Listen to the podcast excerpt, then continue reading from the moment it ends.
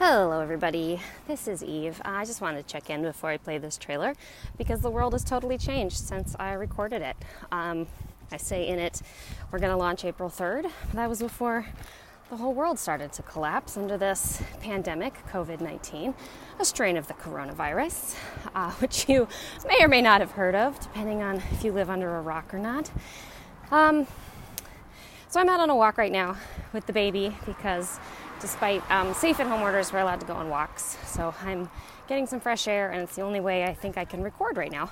Um, got a pretty chaotic household with everybody home all the time. I'm sure you do too. So, anyway, I just wanted to say that uh, I'm not sure if this is the time for a podcast. I'm not sure if I'm going to get all my episodes out.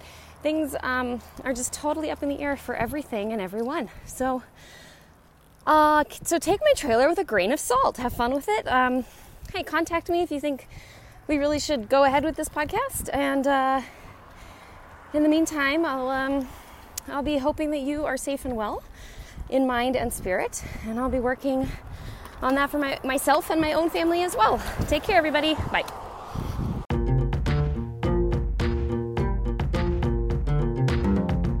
Hello, everybody. Welcome back. Season two is coming. Um, welcome at all. If this is your first time with Everything's Relative, my name is Eve Sturges. I'm the host of this podcast, which seeks to create and nurture conversation about modern DNA testing and all of the things that are happening to people and their families and their family secrets because of them. Um, so let me back it up a minute for the new people. Um, I started this whole project because uh, more or less, uh, a DNA discovery happened to me. Um, there's a fun, elaborate, complicated, terrible, dramatic story, but the gist of it is uh, a man contacted me two years ago to say that he believed he was my real father. Um, as opposed to the the man who had raised me, who I thought was was my father, the man whose whose name is on my birth certificate. Um, so we did a DNA test because that seems like the next indicated action, uh, and he was correct. So, in less than a week, my entire identity and understanding of my life uh, and who I was completely deteriorated. So, that was really hard. Uh, it's still really hard. Um, for me, like this, this, when something like this happens, uh, it for me, it has not been an isolated incident. Like it has permanent ramifications that are still unfolding around me and inside of me um, and for my family.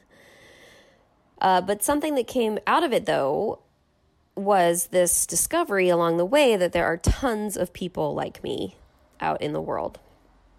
And most especially, uh, the numbers are growing because of these mail in DNA kits like 23andMe or Ancestry.com.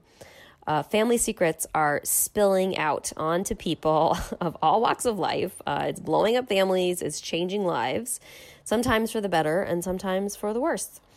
And more than anything, it seems that everyone experiencing this, no matter what their role in the dynamic, feels like they are alone. They're the only ones. And almost every time, regardless of the story, people feel shame. So there is secrecy and shame and isolation. And I'm no expert at this DNA stuff or DNA test genealogy results. Um, and like, honestly, I didn't even study family systems extremely thoroughly in graduate school. Um, but as a person, I've been through a lot. And as a therapist, I've seen a lot. And there is one thing I definitely know we've got to talk about it. And we have to open up all these secrets.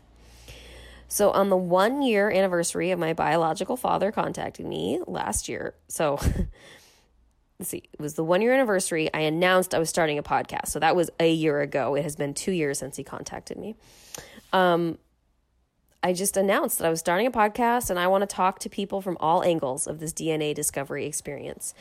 Um, not just the person who discovers that they have a different parent, but all the angles. I want to talk to women who kept secrets from their partners for myriad reasons, men who get contacted by adult children they didn't know existed, and all the people in between who had suspicions about their families or about their own identity or of the identity of their children or their parents. And I want to talk to people who work in and exist in this sphere.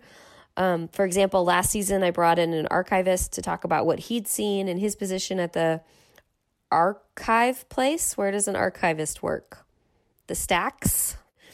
Uh, it was great. It was informative. It had gave me a lot to think about. Um, I also talked to a woman in a who's in a same-sex marriage to talk about what donor conception looks like today and how that may change as this information spreads and anonymity becomes harder and harder to maintain. And more than anything else, I talked with people who have had uh, these NPE experiences through mail in DNA kits. Um, all of it. I haven't, um, and I haven't, like, I haven't finished collecting all my episodes yet. Episode I mean, season two isn't completely finished with episodes, but so far, um, I think that I'm doing a pretty good job. Um, I've got men, I've got people of color, I've connected with a father.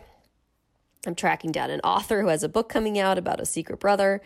Um, so I think that season two is going to be uh, even better and really start to shed light on all the different facets of uh, this sort of wild cultural phenomenon, which I keep telling people that we're having.